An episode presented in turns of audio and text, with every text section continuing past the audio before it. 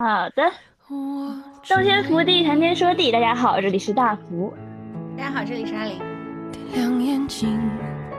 可能也是说，在这样的一个大时代的环境下，你没有办法不被周围的人影响，你也没有办法说独善其身。我就是想要过好我自己的小日子。红色在女性身上穿的时候，就会它就会更强势，它就会好像带着传统意义上男性的角色一样。因为，你首先觉不觉得“命运”这两个词，如果它是被写出来，它就是用红色的笔写出来的，就写那个姻缘簿。我们要把红色改成灰色或者改成蓝色的时候，其实就是在阉割我们的欲望。阉割我们的世俗，影视上现在不就是在阉割我们的欲望吗？就把它全部阉割掉啊！太监，我们就是这个时代的太监。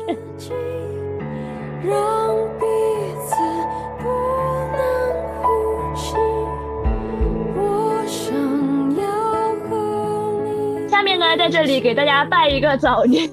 祝大家新年快乐！为什么要拜这个早年呢？是因为我们这期要讲红色啦。嗯，红色其实拖了蛮久，有一说一，因为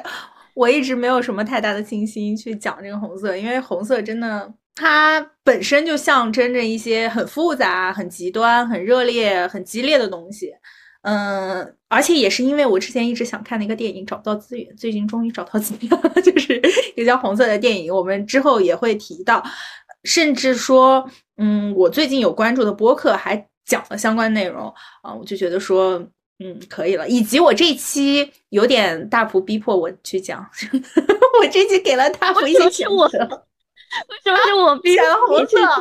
我每次给大福一些选择，其实就在心里祈祷，别说红色，就是报选题的时候，虽然这个选题报上去了，但希望他不要选。但是你选了嘛？对，其实我觉得有一个点就是我们在讲颜色，但是我时常在想，我们能有什么新奇的切入点去讲颜色呢？或者说，怎么样才是讲颜色的正确方式呢？因为不知道大家有没有听之前的期，可能会觉得我不是特别喜欢那种说教感很重的播客。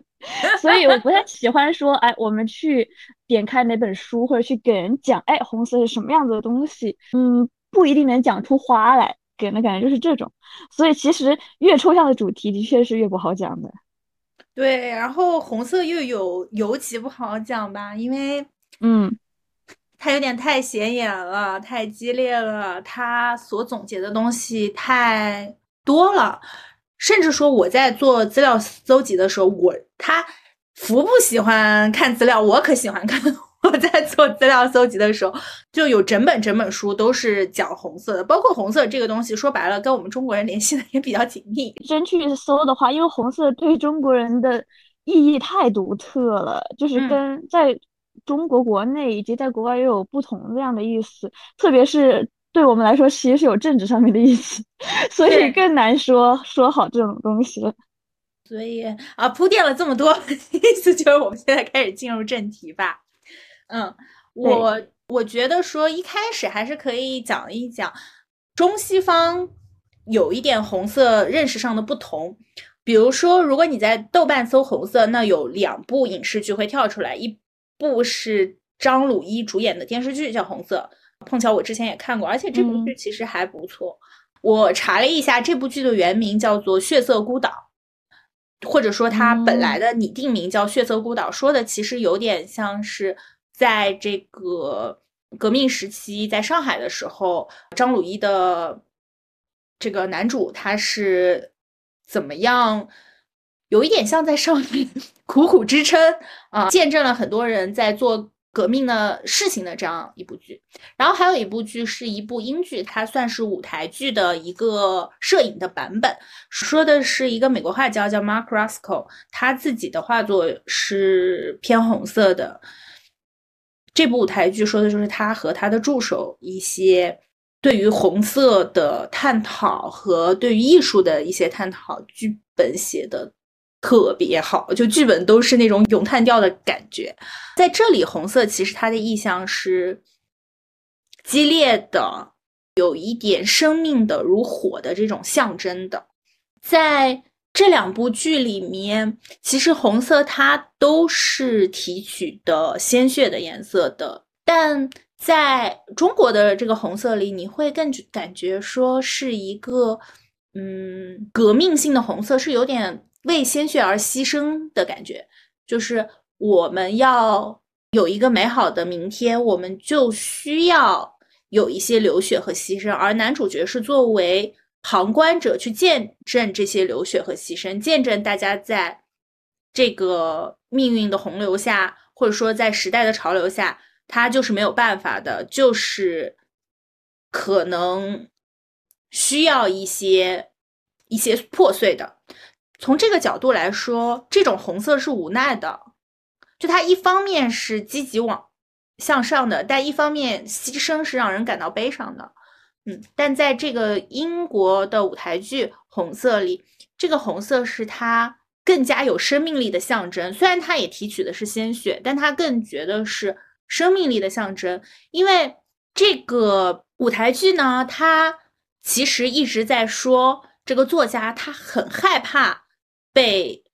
黑色吞噬，因为黑色就像象征，在这个影片里就象征是一些世俗的东西嘛。在中间两个人爆发的一个矛盾点，其实就是助手说：“呃，你接到了一个委托，你这个委托是去给有钱人的餐厅里放画，你的画作要被放在这个其实无品位的人去光顾的这些餐厅，你还接了这个委托。”然后这个画家他就去了餐厅去看，他说：“这个餐厅的人确实，他们都。”呃，彬彬有礼，但他们都透露着傲慢。这些侍者，他的意思是你不要告诉我你是谁，我们这边接受的政要可是什么样什么样的人。他也根本不在乎艺术，也没有人会欣赏我的画作。于是，他后来就又回去打了这个委托人的电话，就说我会把钱退给你，我不希望这些人能看到我的画，我觉得他们是不值得的。最后呢，他把这个男助手就相当于送走了，嗯，然后在把这个男助手送走的时候。意思是说，你应该去寻找你自己的艺术，而不是待在我这边做我的助手。他在最后送他送别的时候，跟这个男助手说了一句话，说：“啊，你看到了什么？”男助手说：“我看到了红色。”其实意思是说，我相信你不会被黑色吞噬的，我相信你还能保持你如火的生命力。我觉得这种的红色，就它是一个更加积极的状态。如果说在呃国产剧红色里面是。红色是无奈的牺牲，我觉得其实悲伤的鲜血是不得不付出的鲜血的话，我会觉得说，在英国的舞台剧里面，这个红色其实是我们一直要保持的一个鲜艳的、激烈的状态。嗯，你觉得国产剧里面红色是无奈的，是主要是张鲁一这个影视剧里面它包含的这种感觉吗？因为其实，在更多的基调上。就特别是国内比较有政治意义的这个红色的基调上，它更多的是一种勇敢向前的牺牲。一直觉得这个也是我很困惑或者迷茫的一点，就是大家一直会说红旗是烈士的鲜血染红的，红领巾是烈士的鲜血染红的，包括南京的雨花石，它之所以是红色，是烈士的鲜血染红的。烈士的鲜血的这个意象。你可以说是无畏向前，但我自己觉得还是有一点悲伤的。包括如果说是在这个电视剧里面，红色它一方面是男主角，他有点像是身不由己的被拖入这个洪流里，然后见证到大家为了新中国去付出鲜血和牺牲，然后自己也被感召。这所以他这个红色一方面又是说男主角被感化了嘛。但如果你放在血色孤岛其这样的意象下，你就会也也会觉得说，其实是一个苦苦支撑的状态。因为当时男主角在上海嘛，就有点是就被包围，然后要做一些间谍啊、情报工作，这样就他其实是已经是在苦苦支撑的这种状态。所以我觉得他还是还是两面的嘛。你一方面觉得说我们积极向上的去革命、去奋斗、去。追寻一个新中国，但另一方面，其实就是有很多的流血和牺牲啊。其实就有点像是，我觉得也很配觉醒年代啊。因为它其实，在大的宏观的叙事下，它是一个很积极向上的，我们要去这么说的这样子的一句话。但是你在洪流下面的个人，他又是另外一个说法了。对，其实《红色》它这部剧拍的好的原因，就国产剧《红色》它拍的好的原因，其实就是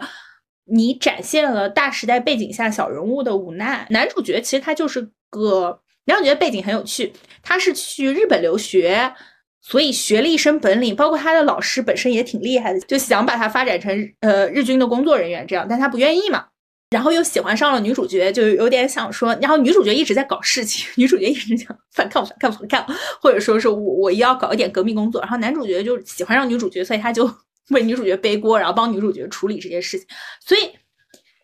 这部剧本身拍的好的原因，就是男主角他是一个。我只想安安静静过我自己小日子的这样一个性格，就他很上海人的感觉，他就是 厨艺也不错，然后拎两条鱼，下班回家在胡同里做点菜。上海男人刻板印象有，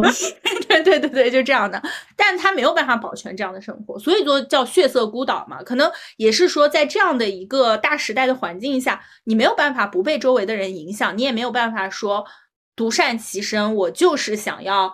过好我自己的小日子，因为男主一开始就是有点独善其身，但他后来就相当于被感召了嘛，也是被影响了，而投入到这种革命的工作中去，或者说到革命的洪流中去，然后见证了很多人的牺牲吧，所以这部剧会拍的比较好，因为你会觉得说，他一方面是大家都很在努力，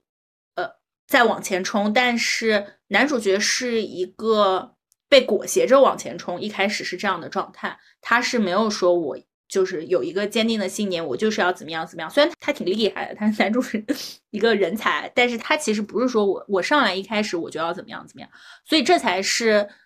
呃这部剧比较有趣的地方吧。嗯，因为就很现实，而不是说一味去强调那种口号。嗯，对，是这样。嗯。啊，然后反反反过来，这个英剧其实中间英剧名字就叫《Red》，然后中间有一段其实是这个男主角的助手，就助手和画家这两个人嘛，只有这两个演员。助手他在回忆自己童年的时候，在说，呃，我当时被就是他他自己家里出了大的变故。起床的时候，他和他妹妹就起床的时候就发现自己的父母全部被杀掉了，然后也找不到可能凶手是谁。对，嗯，但他就是相当于带着这样的伤痛在生活吧，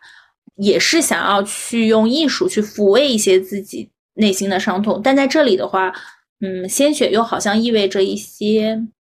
或者红色它意味着鲜血，又好像意味着一些非常伤痛的过往。像是要扯开自己的伤口给别人看吗？这种感觉，因为可能这就是艺术。一个很好的艺术家，或者像 Rossel 这样的艺术家，大家可以去搜一下他的画作，就是全部都是红色嘛。那对他来说，创作其实就是扯开自己的伤口给别人看，扯开自己鲜血淋漓的伤口给别人看，这样才能会对别人造成影响。嗯，我有时候觉得艺术家好像就是这样吧，是一个嗯。你要把自己的伤痛给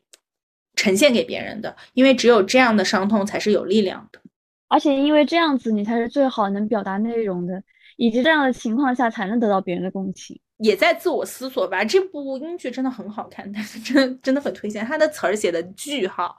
嗯，里面充满了各种艺术的讽刺和对红色的抽象结构。而且英国人真的很爱掉书袋子嘛，你可以在里面 看到很多他掉的七零八落的书袋子。但总的来说，在这两部剧里面，我会觉得红色给我的感觉更像是痛苦的、激烈的，甚至无奈的东西。它像是那种滚滚洪流里擦破的边，就鲜血淋漓。嗯，如果说历史的洪流或者大家的命运。历史的命运，它是一股向前直冲的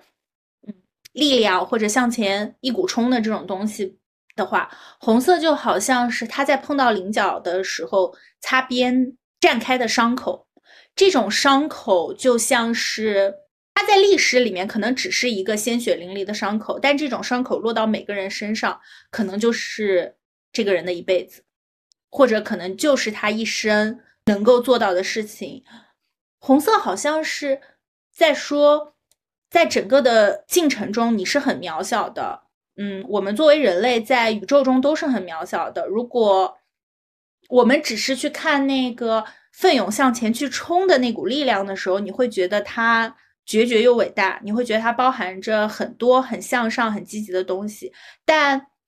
它在往前冲的时候，那些落下来的、那些擦破的边、那些流血的伤口，就是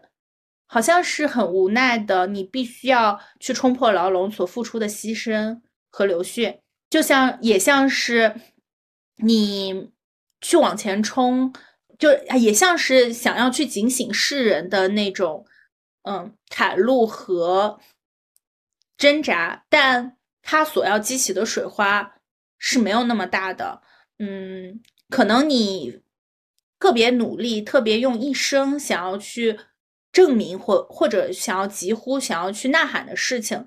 嗯。也未必会造成那么大的影响，就像是在国产剧《红色》里面有那么多人牺牲，但他当然他们在一起才能会有一个美好的明天，但对于他来说，对于整个历史进程来说，可能也没有那么重要，就像是画家。他在做这个艺术表达的时候，他可能是想要一个更宏大的、更能够让人感同身受的东西。但是他死后，人家也只是把他当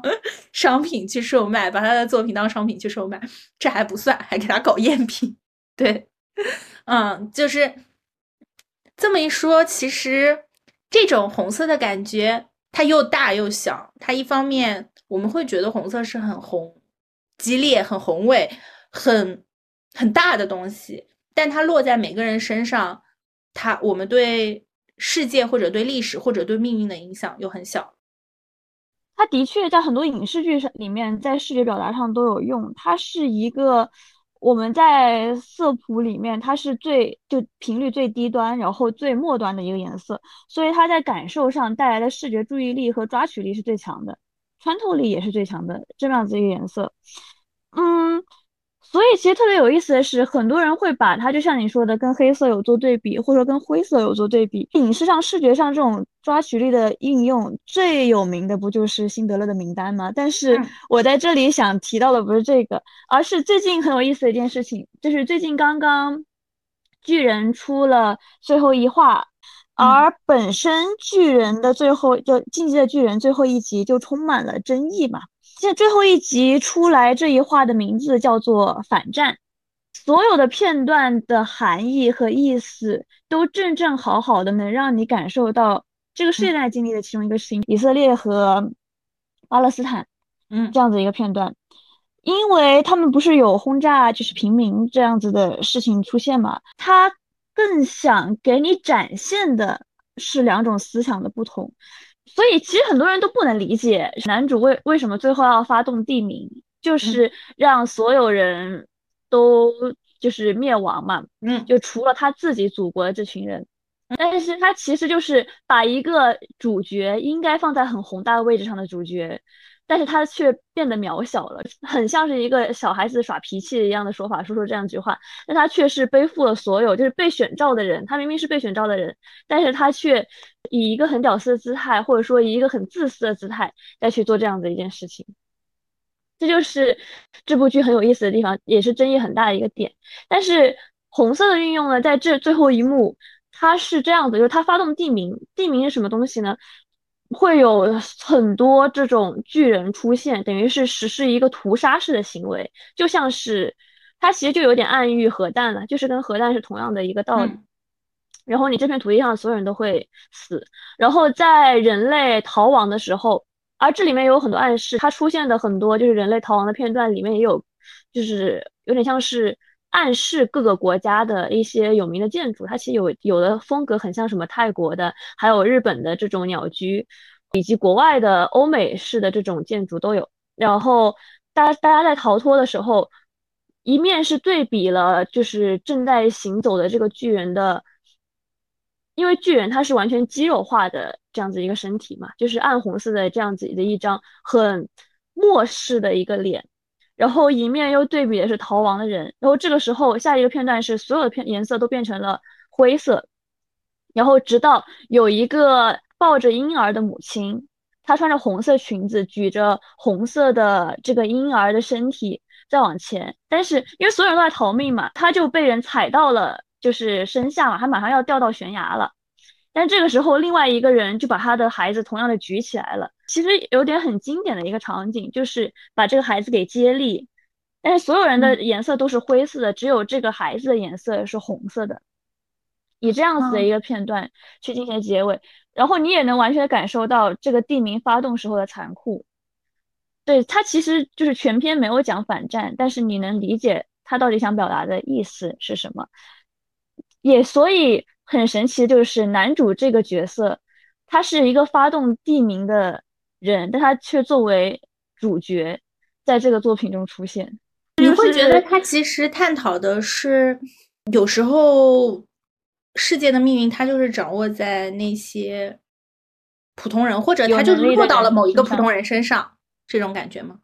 其实我觉得这部剧为什么在这个。呃，这个动画为什么带来争议？是因为他一开始对男主的刻画太太有那种英雄化了，也不能算是完，就像是一个小角色要成长为英雄的这样的感觉，在第一季、第二季的时候。但是后来你却感觉到他就是一个小角色，他其实只是万千视角中的一个，因为他后面不止描述了男主的视角，他还描述了他们的对手，就是男主当时有一个节点，就是他他们终于到了墙外，到了海边。男主就指着海边说：“是不是把海对面的敌人全部杀光，我们就可以迎来和平了，就可以迎来所有了？”嗯但是海的那边，等于是下一季突然就翻转视角，讲了一个从海的那边成长起来的这群小孩的故事，但他们却在再下一季成为了男主的敌对方，甚至杀死了第一季我们很喜欢的一个很天真可爱的一个女性角色。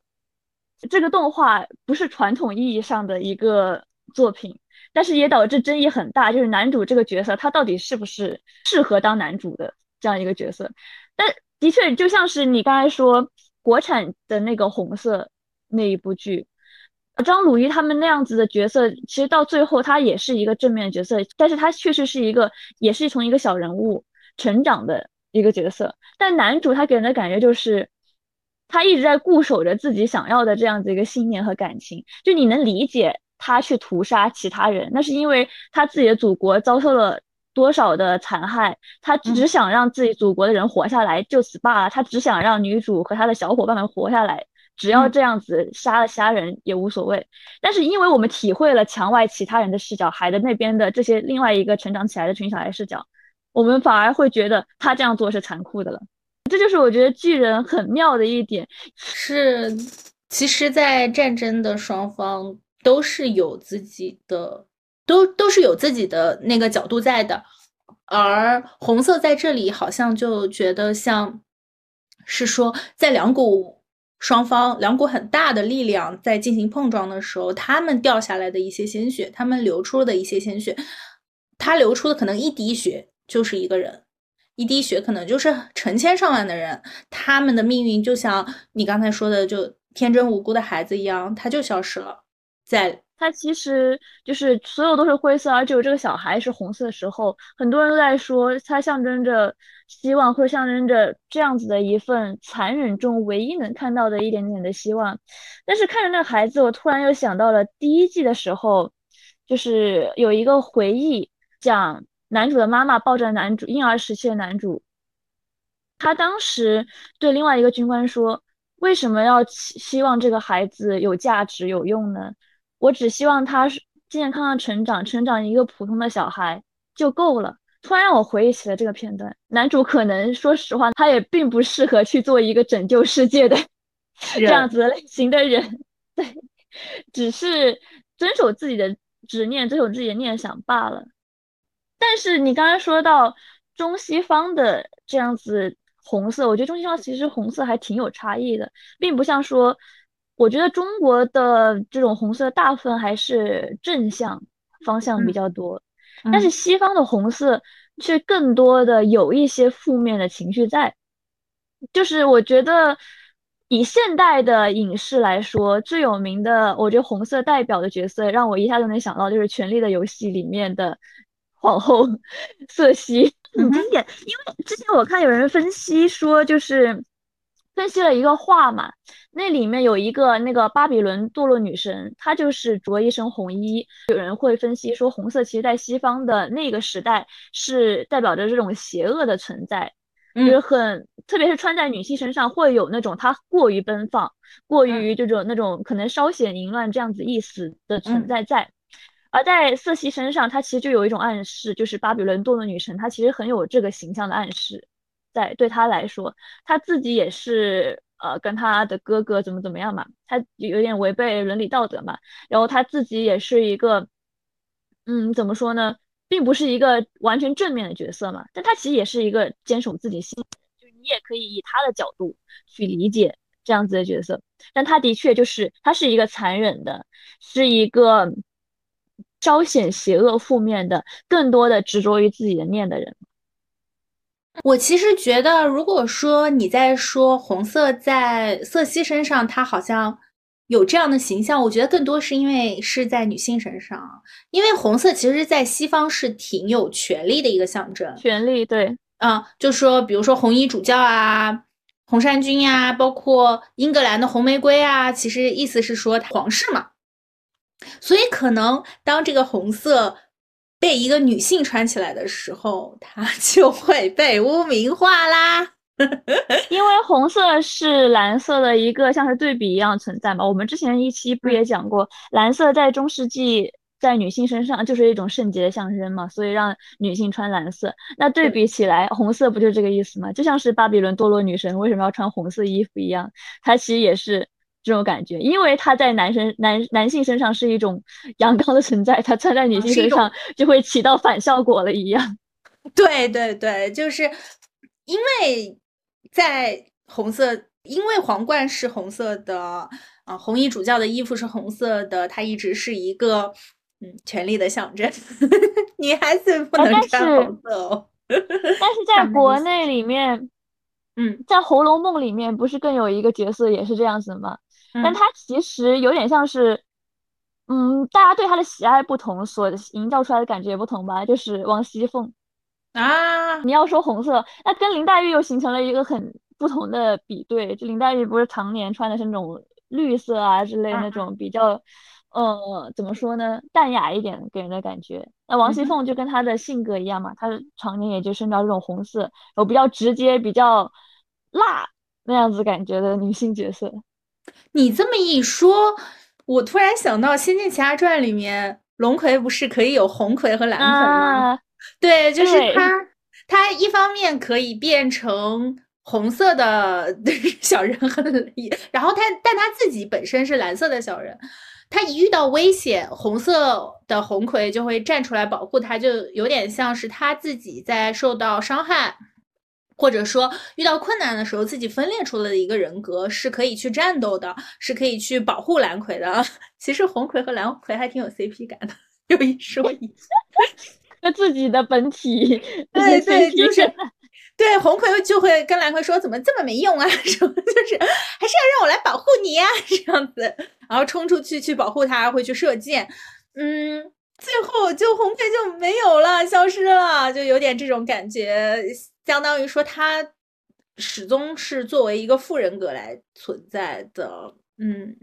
但的确，红色在女性身上穿的时候就会。他就会更强势，他就会好像带着传统意义上男性的角色一样，因为男这个红色本身就是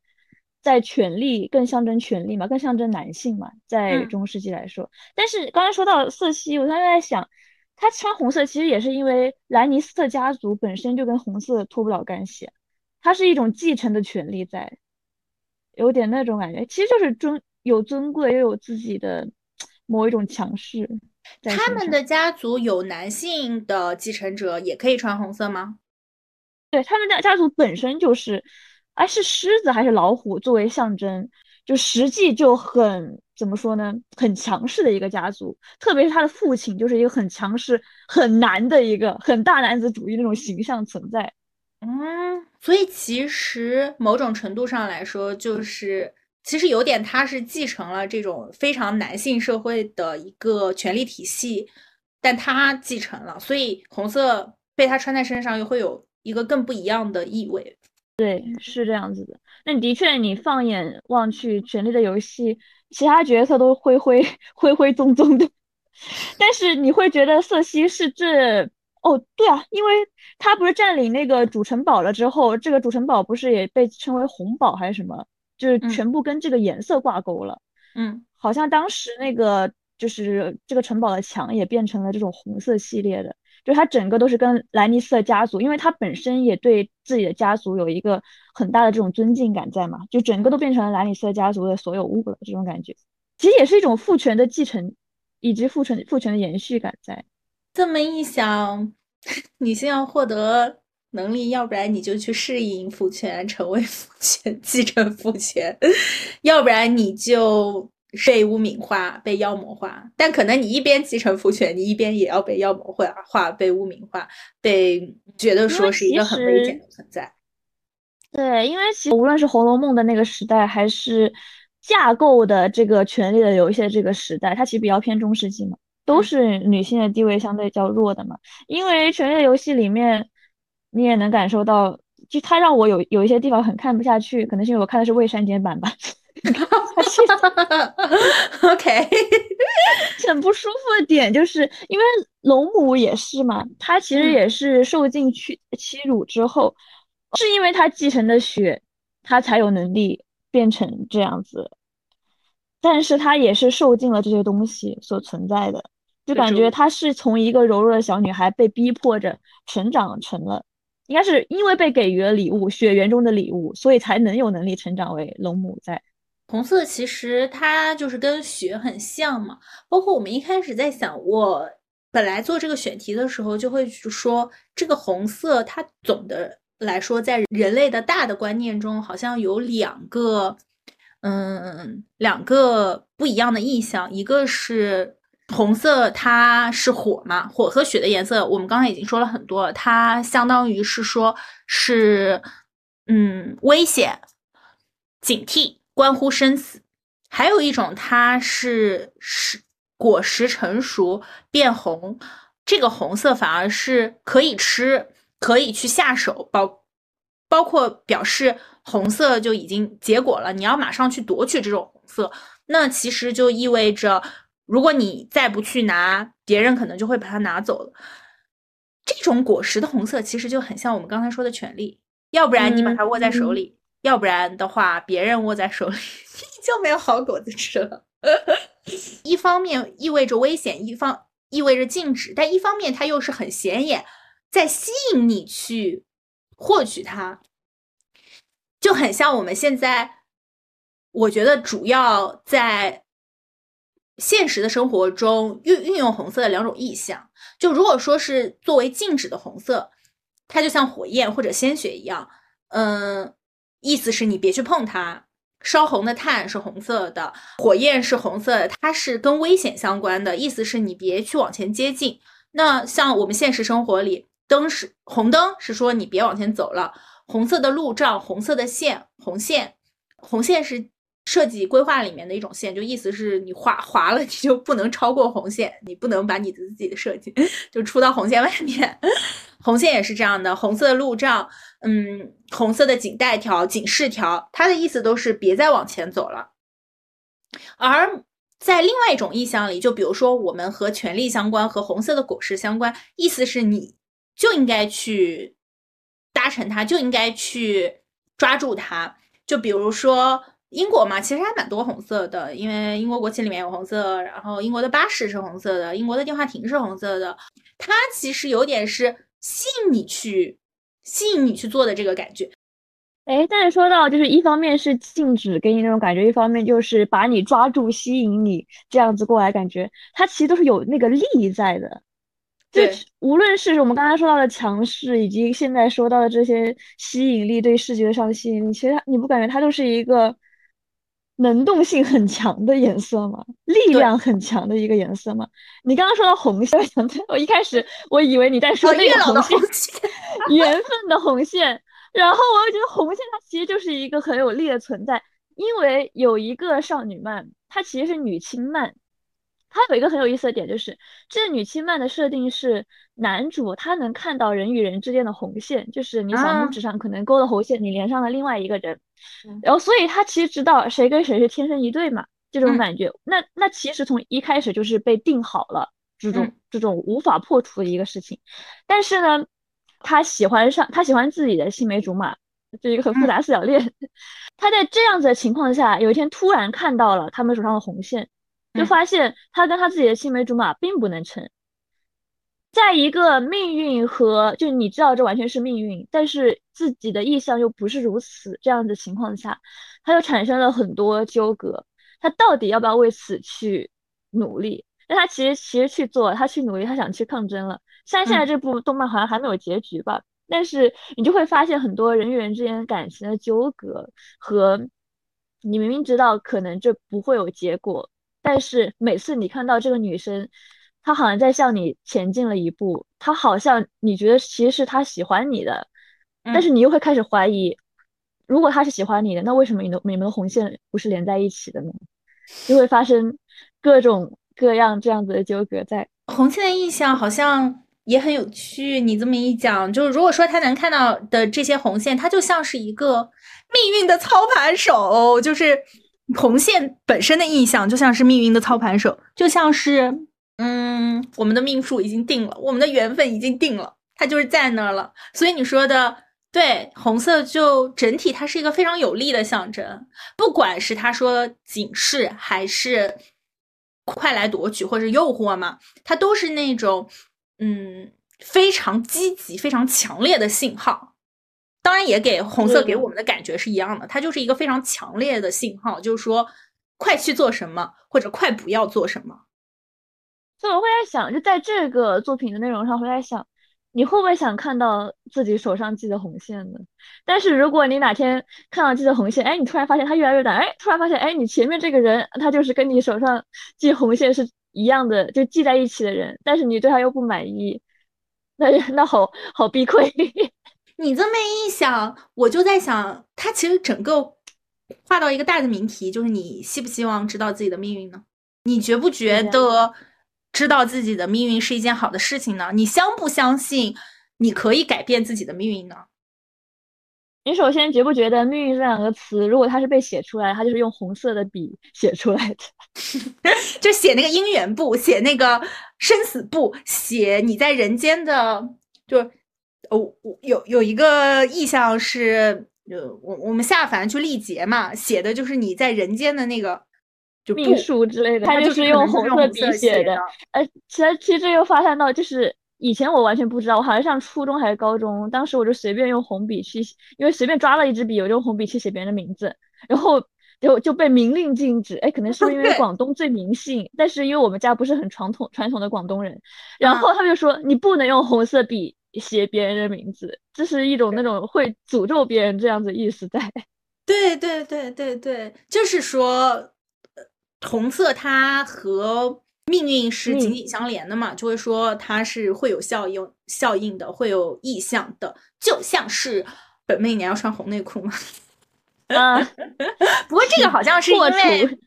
啊，不过本命年要穿红内裤，好像是因为你在本命命年容易犯太岁。嗯，你穿了红色的内裤，就相当于是跟人家说我已经受过伤了，不要再来。是真的，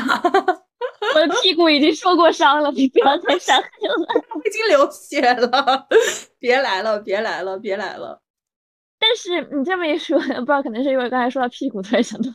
这么一说的话，你不很神奇吗？就是现在影视里面。越来越多应该是红色的东西，它被修改成了不是红色的，就不是说，因为前段时间看到一个就是辩论还是什么，就是有一个说说一件事情，就是我们广告上面的卫生巾广告啊，原本应该是就是你的血就是红色的嘛，但是卫生巾所有的广告里面不会出现红色这个颜色，就会变成蓝色。对，又来了，哎，又是蓝色 对比色，又蓝色，用这种圣洁的，原本属于圣洁女性这样子的一个传统的刻板的这种形象，这种颜色去代替，哦，这也是很神奇。而且现在不是不允许，特别是动画中，你可能不是很能看出来，就是动画中不允许表现出红色的血，好几个像是之前的叫那个叫什么来着？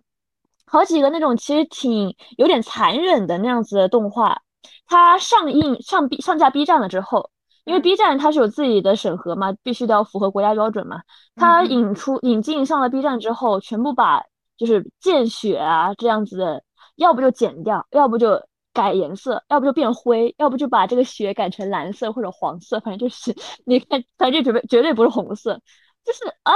原本应该是红色的血，现在在影视中就不能这样子出现了。从这个意象来看，你刚才在说红，把卫生巾里面的鲜血改成蓝色。我们刚才有在说蓝色是圣洁的象征，红色虽然说它有利，虽然说它象征着权力或或者禁止，但它其实红色是一个很世俗的颜色。它就像我们一开始开篇的时候，你在那边拜年嘛。红色其实是他一方面又觉得说是权力的，是有利的，是和普通人不一样的。但他一方面，你又能从他的权力欲或者从他的这个上，从他的权力欲上看到他作为人本身的欲望。就红色代表着欲望，红色一定代表着欲望，所以它其实是一个更世俗的东西，是一个更凡尘的东西。嗯，你刚才在说我们要把红色改成灰色或者改成蓝色的时候，其实就是在阉割我们的欲望，阉割我们的世俗。影视上现在不就是在阉割我们的欲望吗？他们就会把那些充满欲的，但因为其实欲就是在跟道德做。激烈的冲撞嘛，经常会有这样子的东西存在嘛。那我们如何去很好的归记这些东西？就是把它全部阉割掉啊！太监，我们就是这个时代的太监，可不能瞎说。你在说什么？最后，我其实想说说，还是更女性向的红色吧。我们刚才已经说了，说红色有点，如果它加注在女性身上，有点。妖魔化或者权力欲的象征，我又会觉得说是有一点抹不掉的感觉。不知道是我的个人偏见还是什么，我喜欢的这些颜色，我总觉得她们都是女孩子。对，那主要是因为不知道，可能是因为我特别喜欢看吧，就是会经常给我在 B 站上推那种美女古装美女剪辑。那然后然后基本上就会有很多经典的那种影视形象。古装美女穿的是大红，或者穿着大红去就死去这样子的场景是经常有存在在的。甄宓她那个片段不就是对对穿着一身红衣，对他说：“我希望我们下辈子也不要遇到这样子的意思嘛。”你会觉得很很绝，很美。然后以及小峰嘛，东宫这个啊，对对对，一想到小峰东宫的形象，其实想到的就是他红衣的红衣很自由。在草原上奔跑的这种形象，但其实对比于就是他死的时候自杀的时候，他其实穿的是一身白衣，而鲜血溅到了自己的白衣上，这样子一种对比视觉在。白鹿演的那个剧也是穿着红衣服跳的城墙。哦，反正《三生三世》那个对出来的就白鹿那个也是穿着红衣，而且其实是因为大部分有一个视觉对比，就是下雪下大雪的时候，然后女主着红衣。嗯，基本上都是这样，这个是最显美的。蚊子血和朱砂痣，红玫瑰与白玫瑰嘛。张爱玲说的一点儿不错。如果说女孩被献祭了，她就会变成一个红色的异象，会变成别人抹不到、抹不掉，但是会记住的存在。就他们结局都不好呀，小峰死了，若曦也死了，嗯，白鹿演的这个也死了。呃，甄宓也死了，都死了。他们只有女性，只有在死了之后，不管是牺牲还是自缢之后，她只有死了，她才会变成红玫瑰。就像我之前在看，说有一个说法，有一个网友说，不知道为什么以前我很喜欢看女性自觉的形象，嗯，包括其实白浅去跳诛仙台，那个是一个很大的虐点嘛。她是穿着一身白衣服去跳的，她意思说我干干净净，但跳出来的时候就是也是口吐鲜血嘛。这个说法是说，其实这是因为女性在故事里面成为高光的瞬间，或者女性在故事里面成为英雄的瞬间，就是她们要自觉的瞬间。其实我觉得是，一般来说，你表述她一个，她是一个释放感情的瞬间，很多的大部分是以红色出现的。结局很不好，或者说他即将奔赴一个死亡，即将奔赴一个不好的结局，所以他把红色穿在身上，就有点像说他决绝的去牺牲或者拿命去换一个存在的那种瞬间。的确，在传统古装剧的背景下，这就是。当时女性的宿命给人的感觉，对，这就是她唯一的高光时刻。她唯一高光的时刻就是红色的，但是只能存在一瞬间的红色。嗯，就像小风哦，枫树也是红色的哦，我很我很喜欢枫树。嗯，然后呃，就像小枫，他肯定是成为朱砂痣了嘛？扯衣服的瞬间，你知道吗？嗯，在刘亦菲 演的，我觉得这个没有。具体描摹，但我会觉得这个瞬间很有趣。就刘亦菲在演《神雕侠侣》的有一幕，是她当时以为男主角黄晓明演的杨过死掉了，她就去相当于就跟一个很喜欢的老头儿谷主老头结婚了。当时穿的是红色嫁衣，黄晓明演的杨过就过去抢婚。然后有一幕很酷，就是他那个红色嫁衣，说实在也不咋好看，妆也不咋好看。但是他准备跟过儿走的时候。谷主就肯定说啊，不给走，我就武力强拦。他就把他的嫁衣扯掉了，然后头发也放了下来，发现他里面穿的衣服其实是白色的。然后他们要双剑合璧去打这个谷主。就我觉得这个瞬间也很有趣，就相当于说，也是因为红色它本身是一个作为嫁衣的存在，你把嫁衣扯掉了，就像是就像是老娘不玩了的感觉。那你以以你刚才前面那一段的就是观念来看，红色嫁衣那的确就是 死之前进入爱情坟墓、婚姻坟墓之前的颜色。放寸不分了，我不参与这个坟墓了。就是对他其实就是我我不要这个高光了。就女孩子她一辈子都不能穿红色，她只有在结婚的时候才能穿红色，就像是。婚姻是爱情的坟墓，你进入坟墓前换穿了红色，就像是我们刚才讲的这些女孩，她们结局都不咋好，她们更甚至是在死之前穿了红色，就像人大家在结婚前穿了红色一样，结婚的时候穿了红色一样，她们要走向一个不归途，婚姻的坟墓。没想到我们最后聊的是这个。是我们最后来说，我觉得还是美的，就是我还是都是很喜欢那几个瞬间的，其实就是不同的美吧。我觉得就是中国这种古代背景下的这样子的一个美，和嗯西式中世纪背景下的这种，它其实本身就是想讲的故事就不同。说实话，但这几个角色他们红色的时候是他们最后的反抗，其实也是反抗，只是最后的反抗。就像小峰自杀，他是以自己的身体为代价做最后的反抗。就像白鹿跳城楼，就是也是最后的反抗嘛。就我至少可以主宰我自己的命运，而我自己的命运就是我不想嫁给你 啊！对我不要跟你结婚，这样，就他要主宰他最后自己的命运，所以这是其实也是反抗的象征。嗯，总的来说，红色的意象还是挺多的嘛。嗯但我觉得在最后就是，还是觉得活得热烈一点也没有什么不好。正视自己的所求，接受自己的世俗的那些想要做的事情，并且去实现它。不在我们不做高高在上的红呃蓝色，我们就是去享受人生，去红尘嘛。就像大家说红尘的意象一样。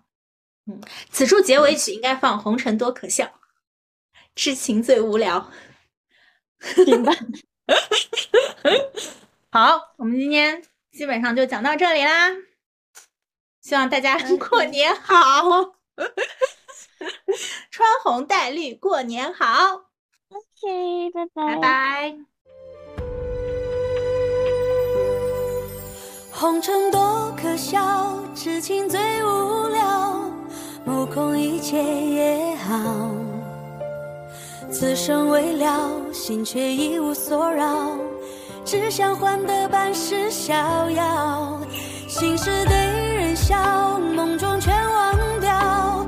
叹天黑得太早。来生难料，爱恨一笔勾销，对酒当歌。我只愿开心到老，风再